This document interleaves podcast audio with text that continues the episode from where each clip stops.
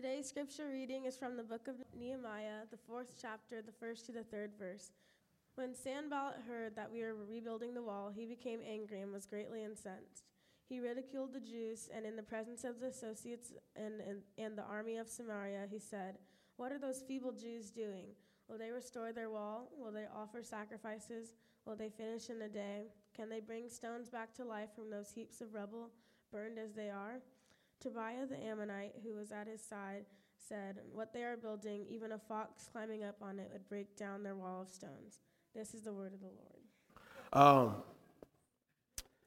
Pastor Meek's sermon was unity and diversity. Unity and diversity. Uh, we see that this is a, a beautiful thing if we can uh, capture it. If we look into the text, we see the unity and diversity.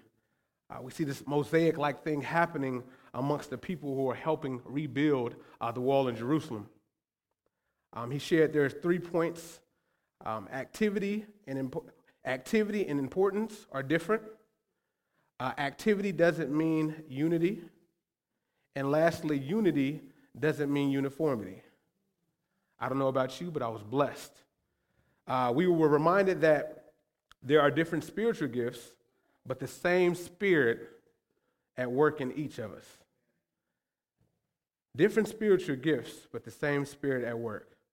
Uh, I seen City Church as he was preaching. I, I seen City Church uh, being reflected through the text as he talked about the unity and the diversity. If I, as I look into the audience, I see into the crowd, I see the diversity, and I also see the unity within City Church. And I see us doing something different and great. And for us to be a part of it is a blessing. It's amazing. Um, God has chosen you. Think about this. God has specifically selected you. He specifically selected you to be a part of this rebuilding, to be a part of this fellowship called City Church. And when you think about that, He chose me. Not because I deserve it or because I'm worth it, but because simply He chose you. And so the people who were rebuilding, God selected them. He chose them. He selected them to be a part of the rebuilding. And for some of them, I'm pretty sure they considered it a privilege. And we've talked about this before. It's something uh, spiritual happens when we look at these opportunities, when God has called us to do something. When we flip it, instead of it being a burden, because we all have a busy lives and we have busy schedules, when we look at, look at it as a privilege, it changes our work ethic. Um, you also shared, and this question stuck with me, is how often do we ask God?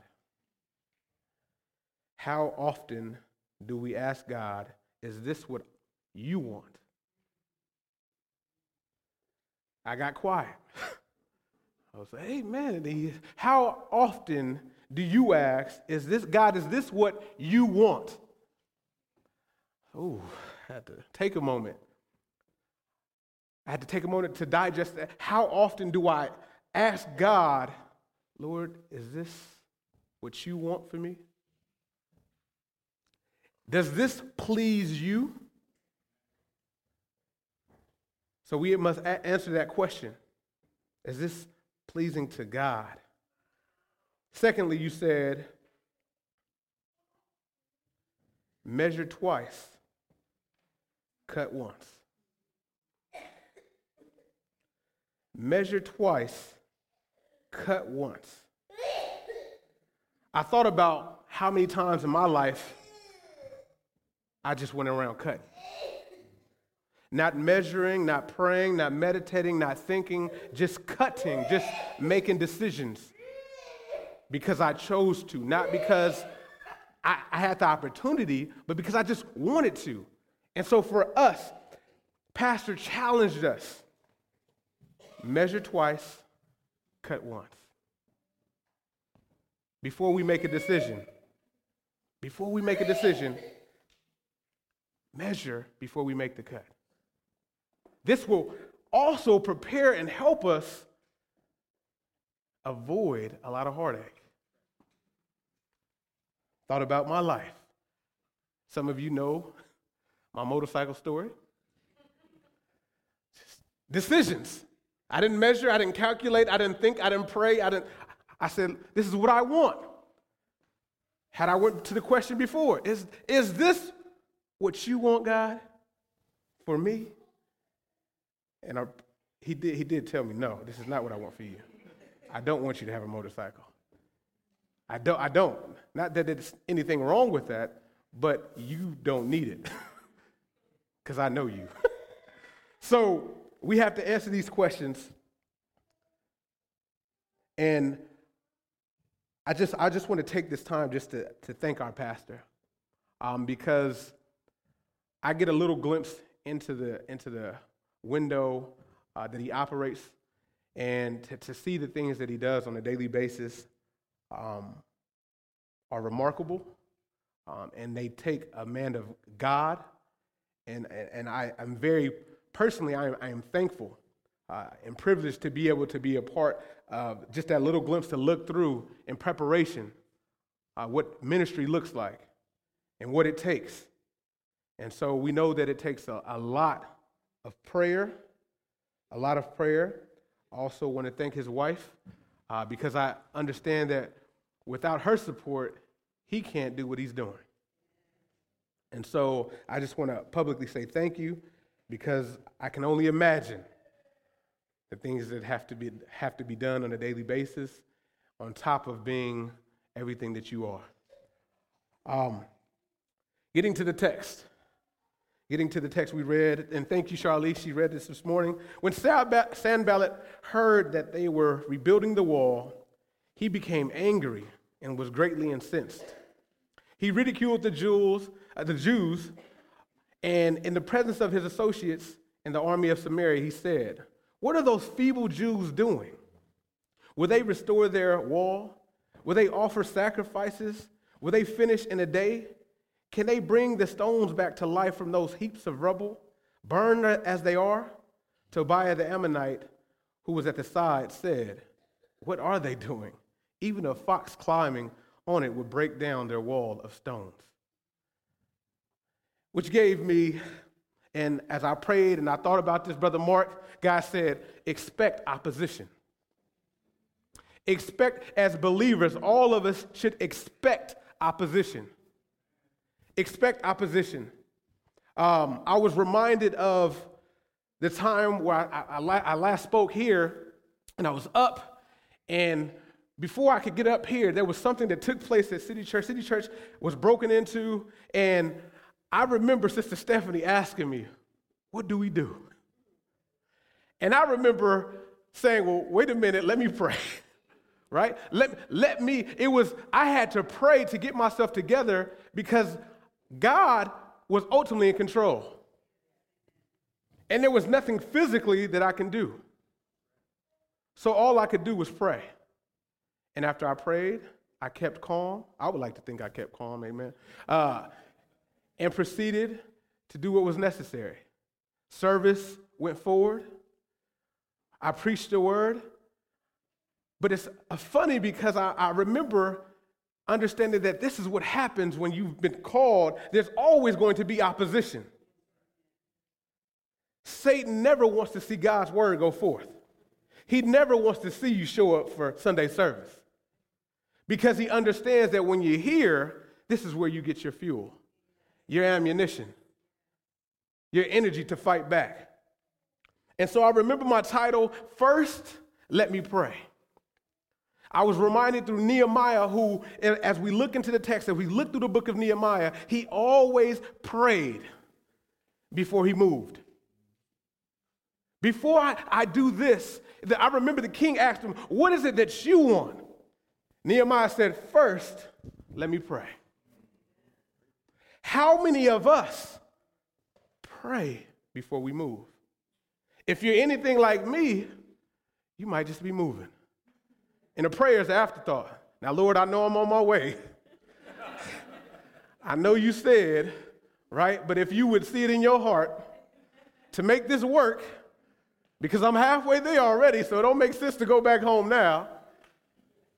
How many, how much heartache would we uh, uh, avoid if we were just to sit back and say, Lord, what is it that you want?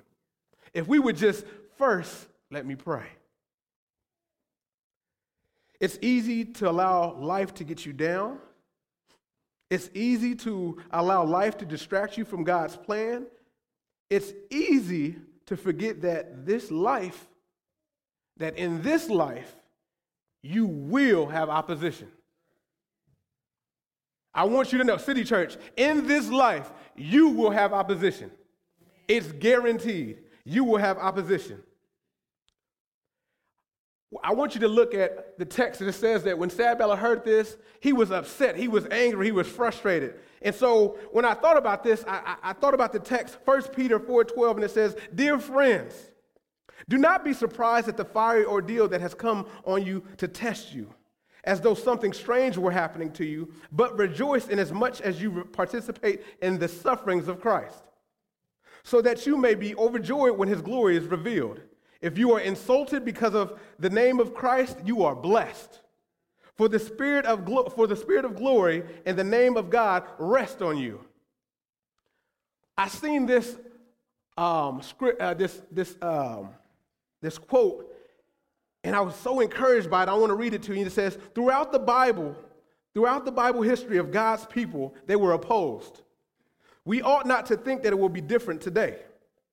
It may be subtle, or it may be in the form of open ridicule. Former friends may sever all ties with us when we become the Lord's disciple. There may be social humiliations and a, variety of difficulties and pressures when we are openly faithful to God. We can be sure the more active our faith, the deeper our courage, and the bolder our preaching, there will be opposition. The likes of Sanballat and Tobiah are still here on earth, and Satan will use them to provoke us to, and discourage us. Think about this. Think about this. Right? As soon as the Jews began to build, you have the haters, if you will, come out of nowhere, sitting back, looking, what are these Jews up to? Some of us may be in this community right now. Some of us understand that when we started rebuilding, there were people and naysayers who said, What are they up to? Why are they trying to revive this old, broken down building? Because they didn't see what our pastor saw. And when he painted the vision, some of us didn't catch it.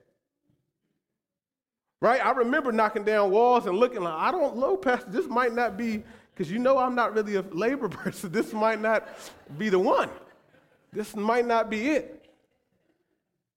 But it's important for us to remember that as our faith, as we dig, as we tie our boots, as we get closer to God, we should expect opposition. If we don't see opposition, if we don't feel opposition, then maybe we're not doing this Christian thing right. So, looking at, the, at this, there's three points I want to talk about. Three points of opposition I want to talk about. Three points. The first one the first point of opposition, the first point of opposition is you. It's me. It's you. What is it? What is scripture? James 4 1 says, What causes fights and quarrels among you? Don't they come from your desires that battle within you? For us as believers, our number one opposition is going to be you. When pastor asks you to do something, that pride, that, that not answering the phone, that I, I, I'll get back to him, right? That, that, that you, that's the first opposition. All of us in here have, uh, we wrestle with ourselves. We wrestle with this. This is our, our biggest competition in life will be yourself, right? Some of us understand we've been trying to lose weight, and it's our biggest downfall is ourselves. It's not the gym equipment, it's not the diet, it's us. It's, it's me. I should have a salad, but I won't Wingstop. I'm being transparent. I, that's literally like it's salad, kale, refrigerator right here, 19 minute wait at Wingstop. kale, croutons, carrots, boiled egg, right here. 19 minute Wingstop, $3 in gas. Me. Biggest opposition is me. So I'm pretty sure that there, and when um, Nehemiah start to get everybody together, one of the oppositions that he faced was the people and them understanding that I have to get out of the way because it's not about me. And that's the thing about this, this tricky thing about being a Christian. As much as it's about you, it's not about you. Catch that. As much as it's about you, it's not about you. God has saved you, He wants to use you, but at the same time, it's not about you, it's about Him. And we wrestle with that. Because God is, Lord, you're using me, you got me doing this, and it's me. And God says, You're right, but it's about me. It's about my glory. It's about my name. So we have to think about this and be aware that our first opposition is going to be the flesh, ourselves, that natural enmity that we have. Opposition number two unbelievers. Unbelievers. The opposite of believers, right? Those people who do not believe, those people who are, are contrary to what, what we stand for. Our number, that's our second opposition. The scripture says that if the world hates you, this is what Jesus told his disciples. If the world hates you, keep in mind that it hated me first. If you belong to the world, it would love you as its own. As it is, you do not belong to the world, but I have chosen you out of the world. That is why the world hates you. I don't know about you, but there's so many times where I try to go and I try to fit in with the world, and they say, that's not, that's, excuse me, that's my seat. That, that uh-uh, get out of here. You don't belong here. We as Christians are not in the world. We're right. We're, we're not supposed to look and act and walk and talk like the world. There should be something different about us. Jesus told his disciples, "Look, be encouraged.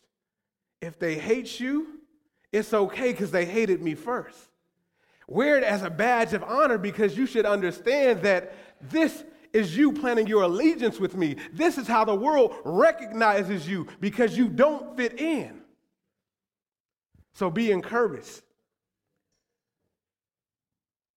I can't tell you how many times, and, and think about this expect opposition. Expect opposition. Going back real quickly at the, uh, the flesh, when you think about this, I want to I wanna touch on this real quick. Think about this as the flesh. A lot of times we look at opposition and we're like, oh man, there's so much opposition. There's so many things, so many people against me. A lot of the, some of the opposition, we erect ourselves. We create the barriers in our lives, the opposition. We can't get to God because of the things we choose to do. Think about that. A lot of the opposition, we like, oh, it's this person's fault. And then we realize it's really me. It's really me. So I want you to think about that when you start to think about the opposition in your life, some of the opponents in your life. Is it really the other person? Is it really the other thing? Or is it you? Unbelievers. We look at Sanballat, we see these people, right? Sanballat and, and, and Tobiah, and guess what? They hating, right? That's what haters do. They hate. So they say, look at the, they over there trying to rebuild the wall. Look at this rubble over here. They got burned stuff. They think they're gonna be able to read. And then it's always that, that one friend too, right? He came over there, Tobiah, like, yeah, man, you right. They over there trying to rebuild the wall. That's crazy, man. Ain't that right, Sanballat? They stupid. It's always that one, right? And you want to, ooh, you want to talk about them, but you're like, Lord, I'm trying to turn over a new leaf. And right, so we gotta pray, right? We gotta pray. And so I thought about this. I was really, I was there. I'm like, you see Sanballat like, yeah, look at these Jews, they're trying to do this. And, and, and Tobiah like, yeah, yeah, they trying to rebuild the wall. A fox could break that wall down. Unbelievers don't understand. They can't comprehend. The Bible says that the man without the Spirit cannot accept the things from the Spirit. They're foolish to him. I can't, I don't understand what these Jews are up to because the Spirit of God is not at work within me. So, a lot of times we have to encourage ourselves and we have to be reminded that the world is not going to understand the things that we're doing. So that's why it's so dangerous for us. And I'm talking about me, I'm talking about as Christians when we go to our unbelieving friends and we ask for counsel. When we asked them, if you were in my shoes, what would you do? And they haven't ever opened up a book. Never. And we go to them. Some of them because we feel like they're older, we feel like they have it together. We look, at, we look at the clothes, we look at their car, and we say, if you were me, what would you do? Meanwhile, guy's sitting there looking, is this my child? Asking the world what they should do when they need to come to me?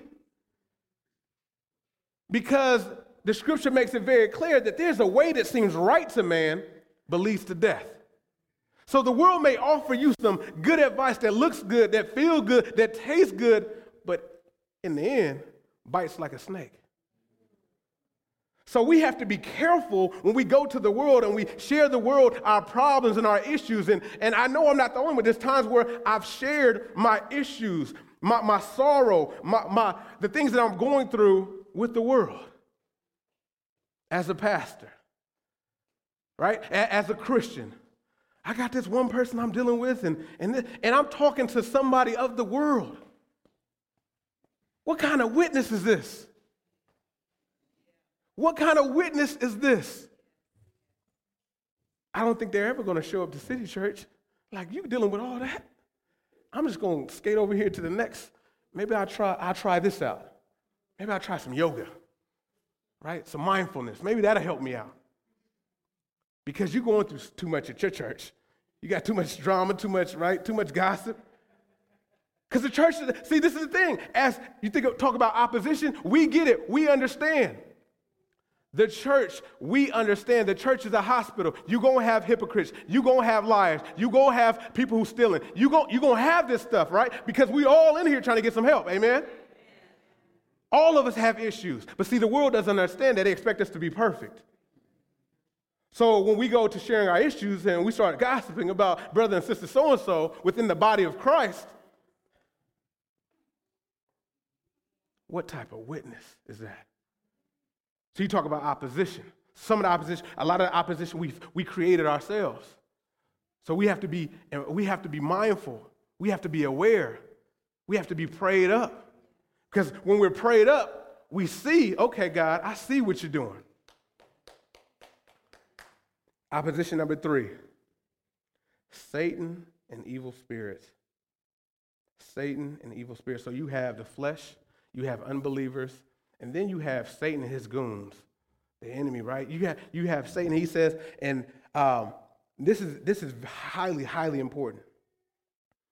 Because sometimes as Christians, we wrestle with this and we think, you know, I just don't get it. It's like, I'm trying everything that I can. I'm being patient. I'm being kind. I, I, I, I'm, I'm listening, right? I'm not, ta- I'm, I seen last time it was because I was talking too much. I was too busy to, to respond instead of listen. So I'm trying all these different things. And so we look at the scripture, and the Bible tells us that our struggle is not against flesh and blood, but against the rulers, against the authorities, against the powers of this dark world, and against the spiritual forces of the evil of evil in the heavenly realms. Well, what does that mean? That means that there's going to be a lot of times we forget that this issue that we have with other people, right? It might be your supervisor, it might be one of your employees, it might be your coworker, it might be your spouse, it might be, right? It might be something in your life and you realize, I don't understand what's going on. That's because it's not against the flesh and blood. It's a spiritual issue that's going on. There's a spiritual battle. That's why I can only imagine how much time Pastor spends in prayer. Because I understand that I can go out there and try to attack physically all the issues, all the quarrels that are happening within City Church. But if I sit back and pray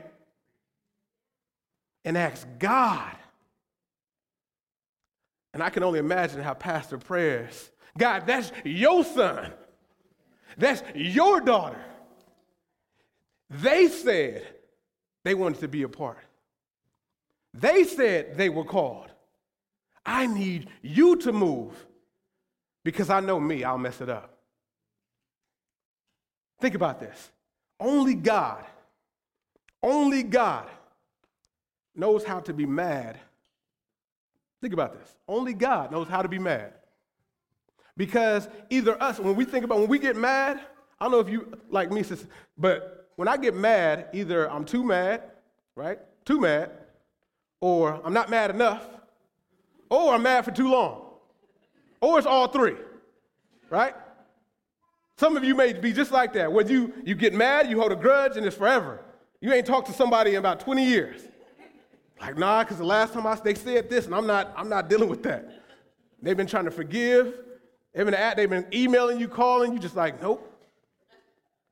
Right? Or you don't, you don't let people know that you're really mad, so you kind of, they don't really know that you're, they, they, can't even realize that you were ever mad.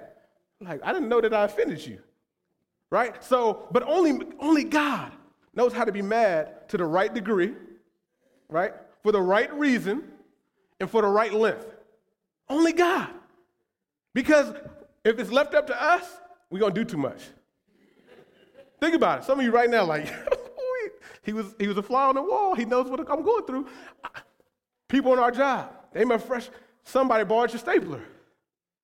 Borrowed your stapler, hasn't returned, you still mad. Always touching stuff on my desk. Can't have nothing around here. Can I borrow a piece? No, because you didn't turn, return my stapler last. Only God knows how to be mad, right? And then there's certain, and then think about mad for the right reason. Some of us are mad at things that we shouldn't be mad at. Only God knows when the, only God is righteous with his anger and knows how to how to deal deal it out righteously right? In just the amount of time. And because you think about this, when God disciplines, when He disciplines us, it's to the right level. I, I don't know about you, but I remember getting a whooping. My dad whooped me. God rest his soul. My dad whooped me so bad. Mark, it, it hurt so bad. It still hurt. but let me, let me tell you, this is what happened. My dad whooped me because, according to him, I had le- yes, according to him, I had left the house and didn't tell anybody. But see, I had told my mama, and my mama forgot to relay the message. So when I got home, mama wasn't there. And back then, there was no cell phone. She had a pager, but by the time she would got the page, it would have been too late. So what happened was my dad said, Where were you? I said, I was down the street at Ronnie's house. He said, No, you're not. You didn't tell nobody. Get, in, get over here. I heard the belt come off the door. I started crying. He whooped me, whooped me, whooped me. It was, it was whooping. Talking Joe Jackson, whooping. the pause, nothing coming out. It's hurting, right? I cry, you know, I go through the whole process at home, Hear my mom come in. Aftershocks. my dad, dad comes in. I hear him conversation. Yeah, I had to give it to you soon. Son didn't, right? So I come down the hallway. my mom says, she looks at me, pitiful. Babe, I forgot to tell you, he, he, he told me that he was going to his friend's house. I told you. My dad said, Son, I apologize. Didn't take away the welts, didn't take away the aftershocks. Only God knows how to deal out the punishment to the right degree for the right reason. All of us, either we do too much or we do too little. So we must understand that this opposition that we're going to face as believers, we should expect it. We should know that when we're growing, look at it as growing pains. As you're getting closer to God, you're spending more time praying with Him, you're spending more time meditating, you're spending more time studying the Word. You should expect opposition because Satan understands that if Stephanie gets on fire, then those around her circle of influence are going to be touched by her. And if she touches them, they're going to come to City Church and then they're going to invite other people and then they ain't going to have no room, right? See, this is how it works. We looked at the text that Pastor Rick talked about when the, the, the, the, the gospel went forth and they were preaching, and it says that the word was received. And guess what? When you receive the word of God, you want to go out and tell somebody. It's like eating Wingstop, amen? Have you ever had some wing? No, just, I'm just focus, focus. So, go, when you share the gospel, when we're growing in God, when we're getting close to Him, we want to tell somebody. And Satan understands, but if I can knock you off right? If I could knock you down, if I could be a little opposition to you, then you can't share the word. If I could discourage you, if enough people don't respond to a text message, it's going to get you a little flustered. It's going to make you want to back off. It's going to make you not want to hug people when they show up. But you understand that I'm not working for people, I'm working for God. And God is the one who's going to encourage me when nobody else is there. I'll share with you as I come to a close. My biggest opposition has been my anxiety. Those of you know, has been my anxiety. There's this thing of not being able to, to, to fight it.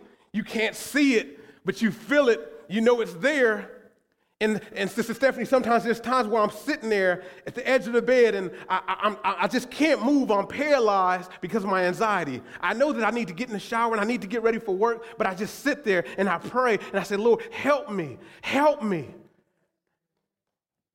We as Christians must depend, depend on God.